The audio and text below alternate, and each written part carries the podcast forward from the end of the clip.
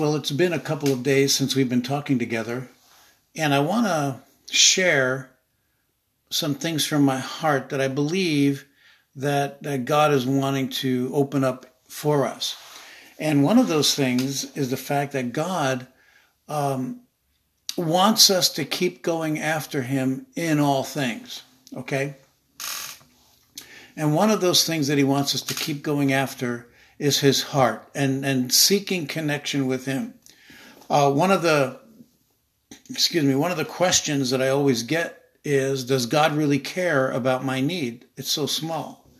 And I'm going to tell you that God absolutely cares about your need. He, he already knows, He already has the answer. But what He wants to do is to overwhelm you with how much He loves you in your process. So keep this in mind as we go forward. Now, in Matthew 7 7, uh, Jesus says, um, Ask and it will be given to you, seek and you will find, knock and the door will be opened unto you. He says this, and then he says, uh, For those, if those who, who ask, uh, they will have an answer. If you seek, you're going to find. If you knock, the door will be opened unto you. Um, ask and it'll be given to you. Uh, a lot of us have this feeling like God is uh, God is a um, well, how's the best way to say it nicely? Uh, that God is a, a, butler and He's there for your every convenience. He's there for your every desire, uh, and He's he, he wants to um, He wants to serve you in every way possible, and that's not God. Okay, God's not Santa Claus for crying out loud. God is God. And we need to recognize that. The Bible says the fear of the Lord is the beginning of wisdom. And that just does not mean reverence and, and awe. It means also to, hey, listen, you need to be afraid of this for what he can do. So, uh, although he doesn't want us to have a relationship built out of fear, because fear negates love, but love also negates fear. And so we come with this idea or this, this purpose of connection and that's what God wants to do. So, having said that, um, a lot of times people ask questions, but they're asking the wrong question. What is the right question in all of these situations? What is the correct question that Jesus wants us to have answered? What is that question? The question is um, when we're praying, it is to pray what Jesus is praying. Now remember, the Bible says that we don't know how to pray as we ought. We don't know how to pray as we ought. But Jesus and the Holy Spirit and the Father are ever making intercession for us. They're always interceding for us because we don't know how to pray as we ought. So basically, we're praying something, and then the Holy Spirit comes along and, and actually prays what we're supposed to be praying. A lot of times, what I do is I pray in the Spirit and I, you know, because I really don't know how to pray as I ought, I pray in the Spirit until I sense something from God that says, uh, yeah, this is what I'm supposed to pray for. And, um, and then this is how I'm supposed to pray for that thing. Cause it's not only, uh, what we're praying, it's, it's praying the correct way. It's, it's praying Jesus' heart. Now, the Bible also says that we don't have because we do not ask. And when we ask and we don't have, it's because we're asking amiss. We're asking with the wrong motives. We're asking the wrong things. What was Jesus' prayer? What did Jesus pray? When Jesus prayed, he said, Father, that they may be one, even as we are one. Okay, John, uh, John chapter 17. Pray that they would be one, even as we are one. That's prayer of Jesus. Okay. Um, the disciple, not the disciples, the, the, the leper came to Jesus and said, Lord, if you are willing. And then Jesus turns around and says, I am willing, be healed. Jesus, I am, negated the if. It totally took it out of the equation. There was no if when Jesus said, I am. So you recognize that and you see that.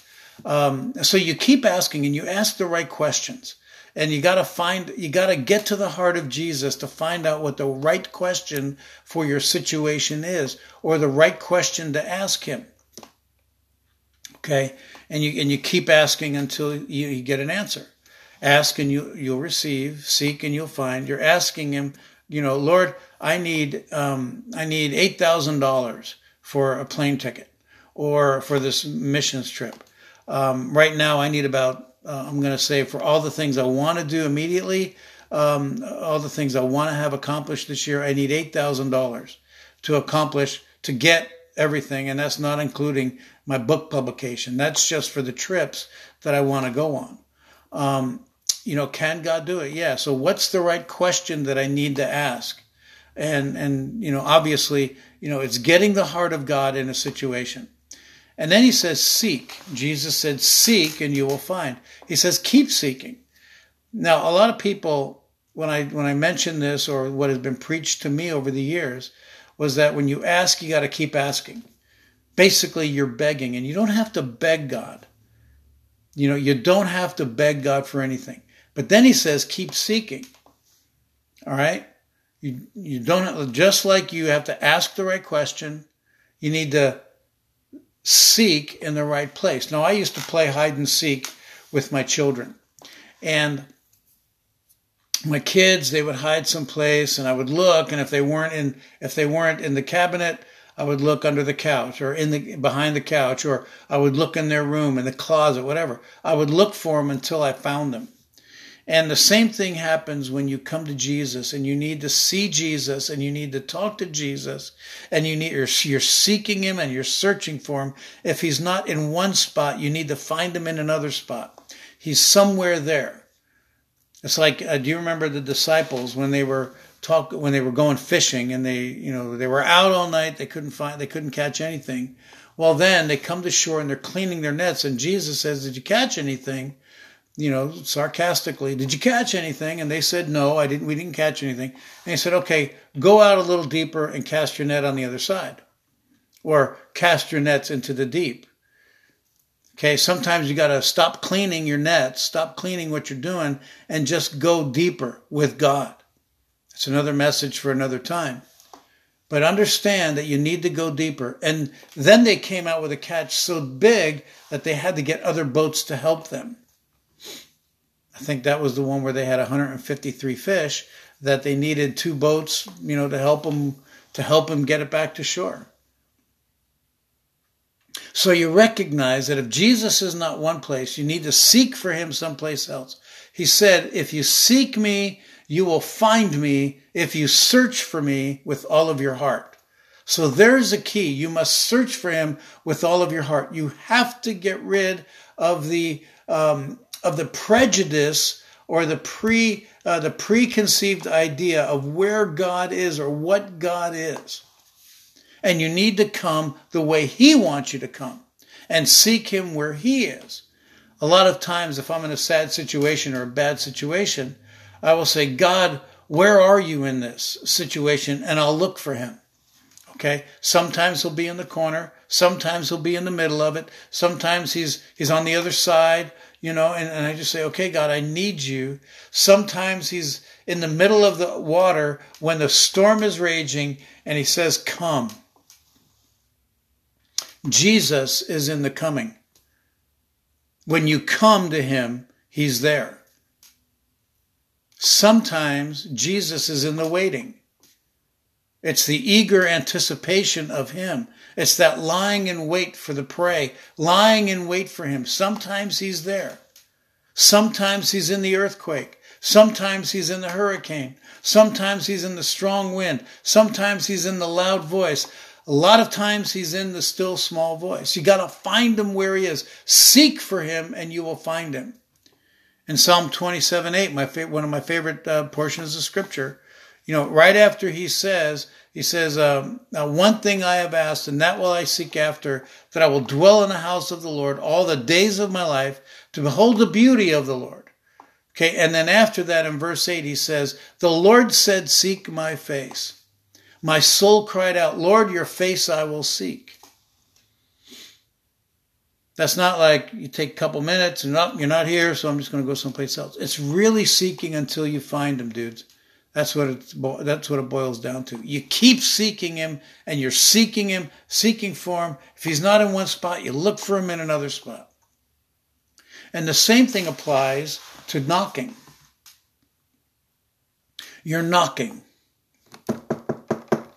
You're knocking. Knock on another door. You knock. You keep knocking. You knock. Where are you, God? You know, you just knock. I remember I used to work in, bo- in uh, bottled water door to door sales. I sold vacuum cleaners door to door. And I'll tell you what, you want a tough life? That's tough life right there. And um, as I'm knocking on the door, if nobody was home, I would go to the next door. That's why they say next door. You go to the next door. You keep going to the next door until somebody's home. My my process was I would knock I would knock, count to 45, knock again, count to 30, knock a third time, count to 15. I would go to the next house. That's how I would do it. And, uh, you know, if nobody was home at the one place, I went to the next place.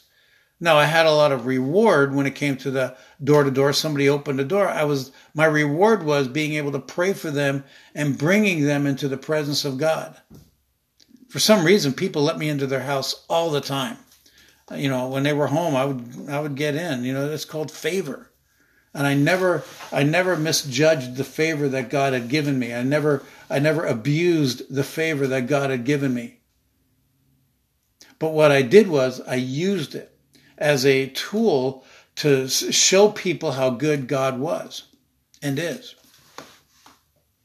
So you keep knocking, you knock on the door. If it's not opening, if that door isn't opening, you don't keep knocking on the same door.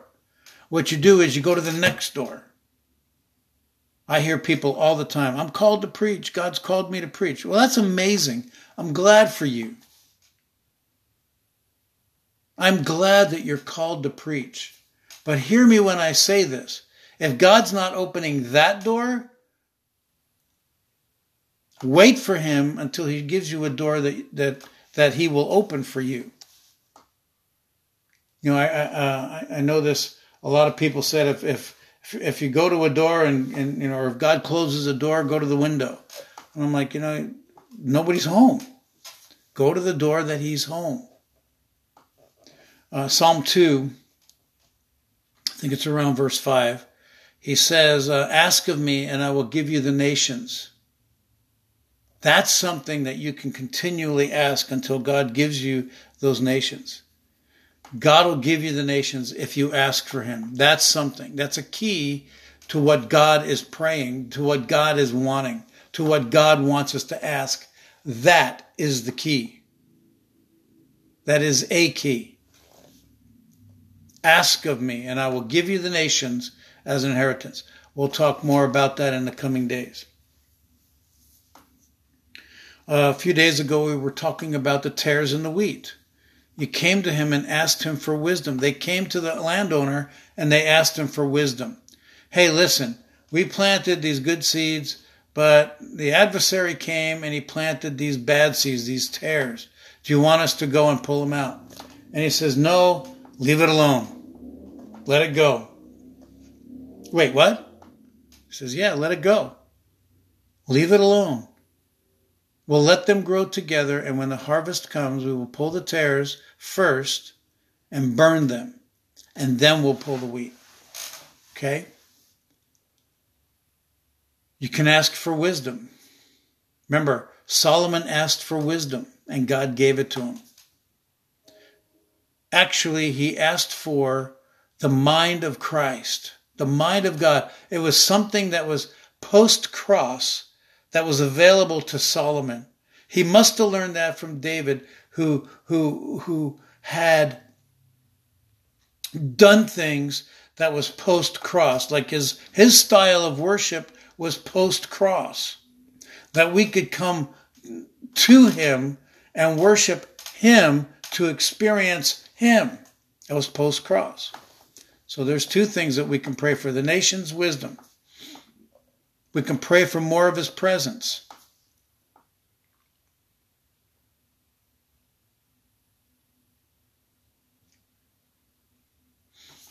Yeah. So you, sometimes you have to leave it alone. I'm going to go here for just a couple of minutes.